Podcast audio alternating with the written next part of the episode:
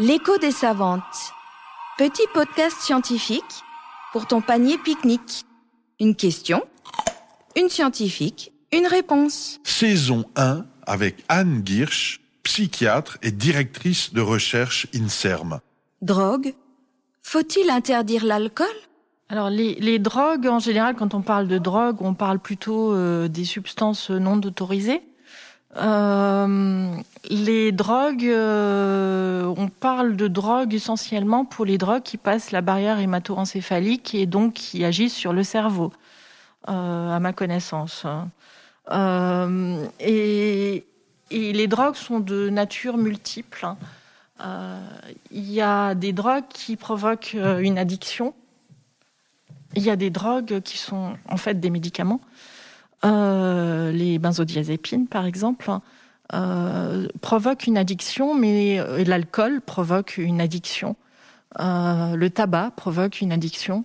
Donc, en cela, ce sont des drogues autorisées. pour les benzodiazépines, la prescription est encadrée, mais ça reste un risque et c'est identifié comme un, médicament à risque. On, peut aussi parler de la méthadone ou de la morphine, d'ailleurs, hein, c'est pareil. Euh, mais qui sont des médicaments qui sont malgré tout utiles. Hein.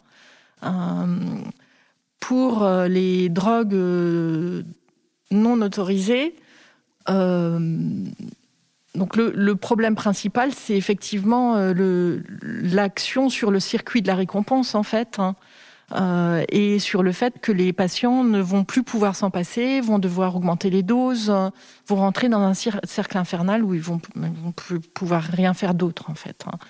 Euh, et, ça va avoir aussi des effets très directs sur le fonctionnement de leur cerveau.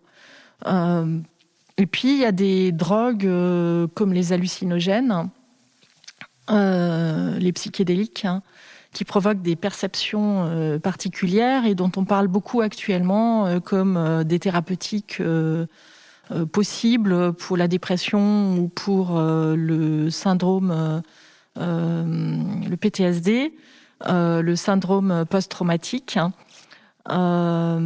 Et, et, et, là, il y a un enthousiasme croissant pour ces drogues-là et ce qui me surprend toujours, en fait, c'est l'image négative qu'ont certaines drogues autorisées, et puis l'image très positive euh, du cannabis ou des psychédéliques hein, euh, qui ne sont pas autorisés.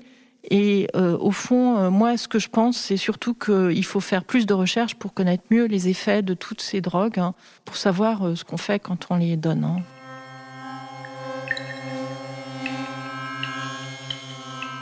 Hein.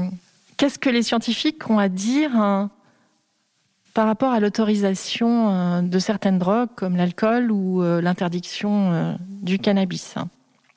Une tentation, pour moi qui bois pas beaucoup, ça serait de dire il faut interdire l'alcool puisque c'est une drogue, parce que ça donne des effets monstrueux. Enfin, en, alcoolologie, on connaît bien les effets pour l'alcool, malheureusement.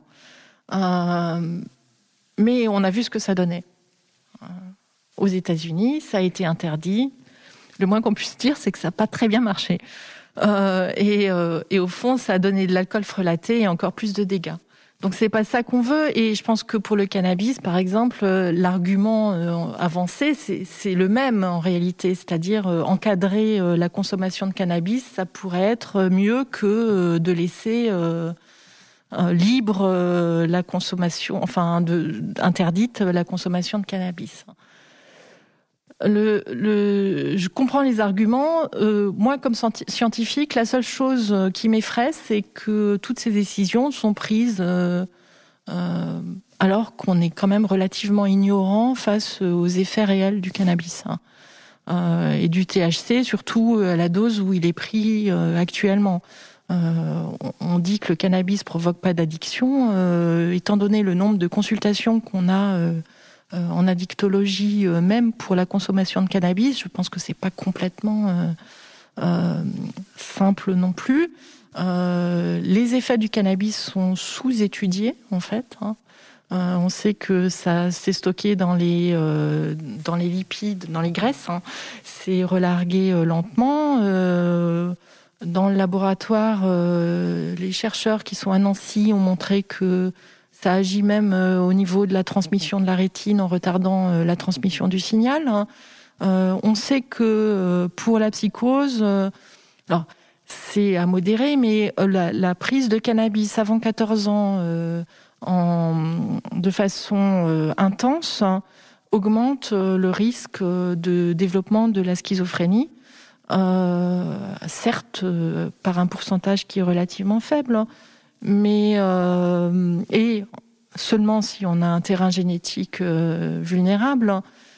Mais bon, ça, sachant euh, le désastre parfois que peut être euh, cette pathologie pour euh, un individu donné et sa famille, je pense que ça vaut le coup d'y réfléchir à deux fois et, et d'intensifier les recherches en tout cas. L'écho des savantes. Petit podcast scientifique pour ton panier pique-nique. Une production de la Nef des Sciences.